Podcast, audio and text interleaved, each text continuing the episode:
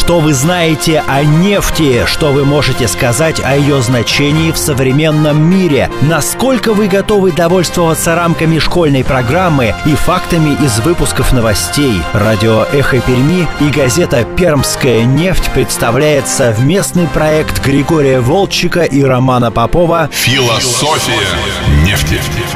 Предстоящему 30-летию компании «Лукойл» посвящается – это программа «Философия нефти». У микрофона Роман Попов. Напротив меня Григорий Аркадьевич Волчек. Здрасте, Григорий Аркадьевич. Добрый день. А, журналист, публицист, историк нефтегазовой отрасли и человек, который знает о нефти все или не все. Вот мы сейчас, кстати, и проверим. А, кстати, проверим-то мы не просто так. Мы проверим с помощью списка вопросов, которые мы тут собирали в социальных сетях. Есть каверзные, есть легкие, есть есть довольно простые, есть сложные. Прям вот действительно сложные, требующие хорошей лекции. Не то, чтобы мы прям по всем, по всем, по всем пройдемся, но, мне кажется, по основным пробежимся. А потом еще и призы дадим за а, самые лучшие вопросы. Ну что, готовы, Григорий Аркадьевич? Так точно.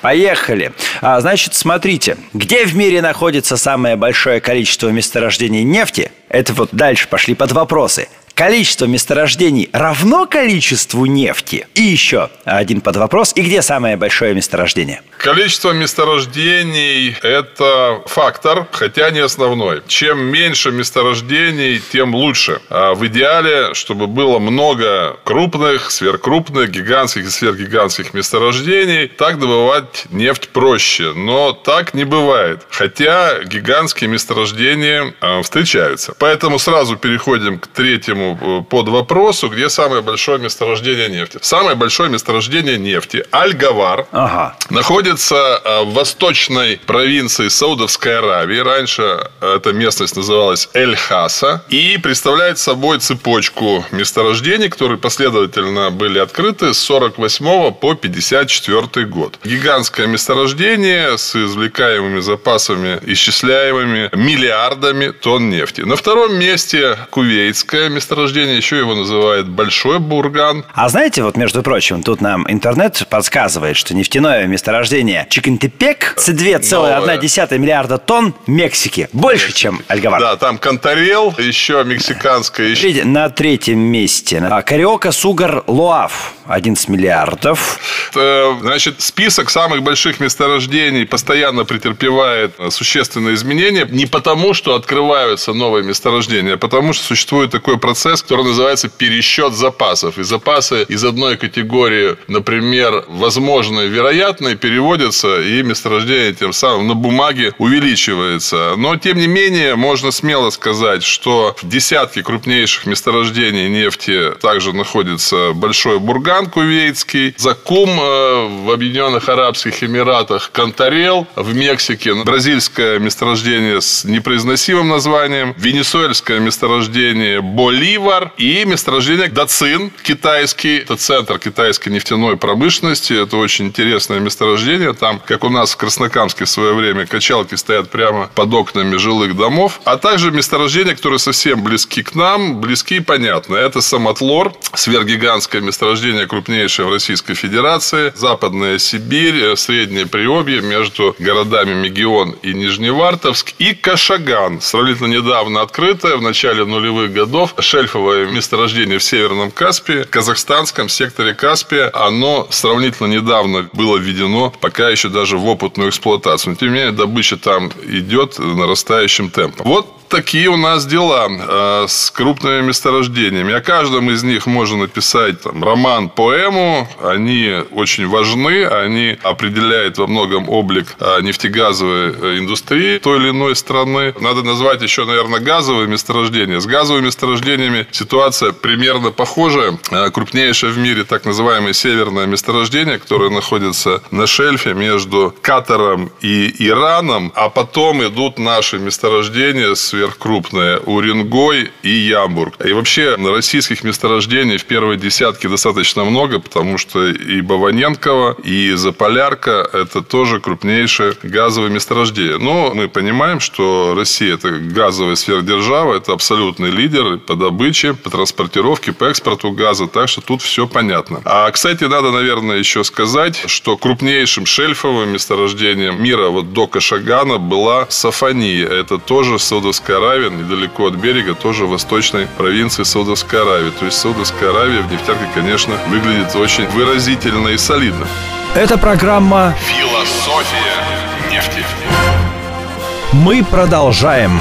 Вопрос номер два. Кто придумал нефтяную вышку в том виде, в котором мы ее знаем сейчас? Правда ли, что принцип качания нефти из земли уже больше тысячи лет принципиально не меняется? Считается, что буровую вышку, да, под словом нефтяная мы подразумеваем буровую. Буровую вышку придумал Эдвин Лорентайн Дрейк, который считается основоположником э, промышленного метода добычи нефти, который, мы об этом говорили, 27 августа 1859 года в городе Тайтусвиль, штат Пенсильвания, США, пробурил первую нефтяную скважину в современном виде добурился на глубине 20 э, с лишним метров до нефти и получил приток аж 25 баррелей в сутки. Первенство Дрейка справедливо совершенно оспаривается, но кто-то же должен быть назван первым. Кстати, он не запатентовал свой способ, но как-то вот он ближе действительно был к этому как бы, принципиальной схеме добычи нефти. Были до него буровики, конечно же, после него бурение было категорическим образом усовершенствована. А принцип качания нефти из земли. Нефть выходила на поверхность, ее черпали. Иногда рыли так называемые нефтяные колодцы. Кстати, по-английски well – это и скважина, и колодец. Слово практически одно. Был способ тартания. Там, ведрами добывали с глубины, черпали вот из этих вот самых колодцев. Можно сказать, что способ не меняется, а можно сказать,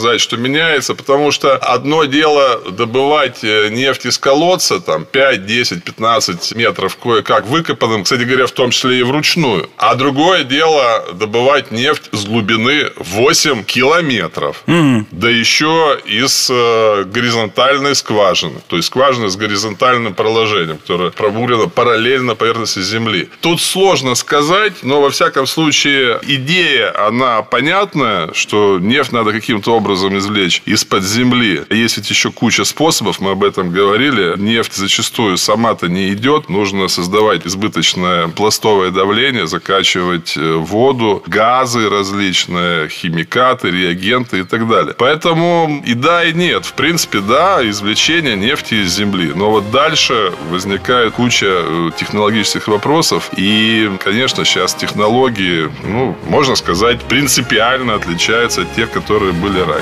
Это программа «Философия нефти. Мы продолжаем. Какая страна больше всех прочих сегодня зависит от потребления нефти? Как это сказывается на экономике такой страны? Прекрасный вопрос. Один из претендентов на победу, на мой взгляд, хотя не хочу предугадывать. Есть эм, таблица, недавно я ее смотрел, анализировал, зависимость от нефти. То есть доля нефтегазовых доходов в общей структуре ВВП. Слава богу, Россия не в первых строках этого рейтинга, а в первых строках этого рейтинга рейтинга как раз-таки страны Латинской Америки, если я не ошибаюсь, Венесуэла, Мексика, Азербайджан, Казахстан. Ну, очевидно, что это страны Аравийского региона, то есть Саудовская Аравия, в меньшей степени Объединенные Арабские Эмираты, в большей степени Кувейт, в еще большей степени Катар, в определенной степени Бахрейн и так далее. Этот список тревожный для начальников в этой стране, ага. потому что это не неправильно зависеть от какого-то одного ресурса, да еще природного, да еще волатильного, то есть подверженного сильным рыночным колебаниям. Экономика должна быть, как говорил товарищ Брежнев, экономна. Это я шучу. Экономика должна быть диверсифицированной по определению. И вот эта зависимость от нефтегазовой иглы, которую еще назвали голландской болезнью, как ни странно. Дело в том, что был период, когда в Голландии на осушенных землях, на польдерах и недалеко от берега были найдены крупные, очень крупные месторождения природного газа. Там, Грунингенская и так далее. И вот эта малюсенькая Голландия с большим энтузиазмом стала этот газ добывать, потому что он был очень востребован для растущей послевоенной экономики и Голландии, и Европы, Западной Европы в целом. И подсела вот на эту газовую иглу. Долго с нее, извините, сползала. И назвали это голландской болезнью, и сказали, это плохо, и с этим никто не спорит. Кстати говоря, норвежцы имели шанс аналогичный. Всегда, так сказать, жили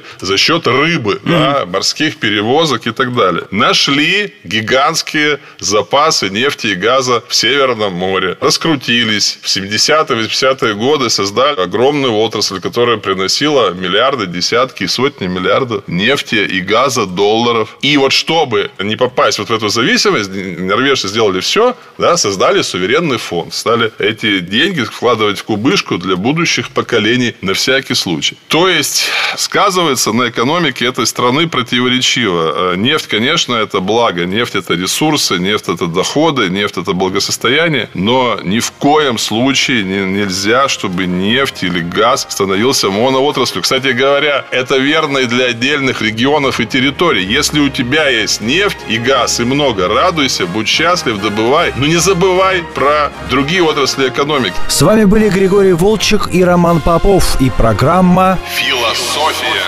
нефти». Программа посвящается предстоящему 30-летию компании «Лукойл». Продолжение следует.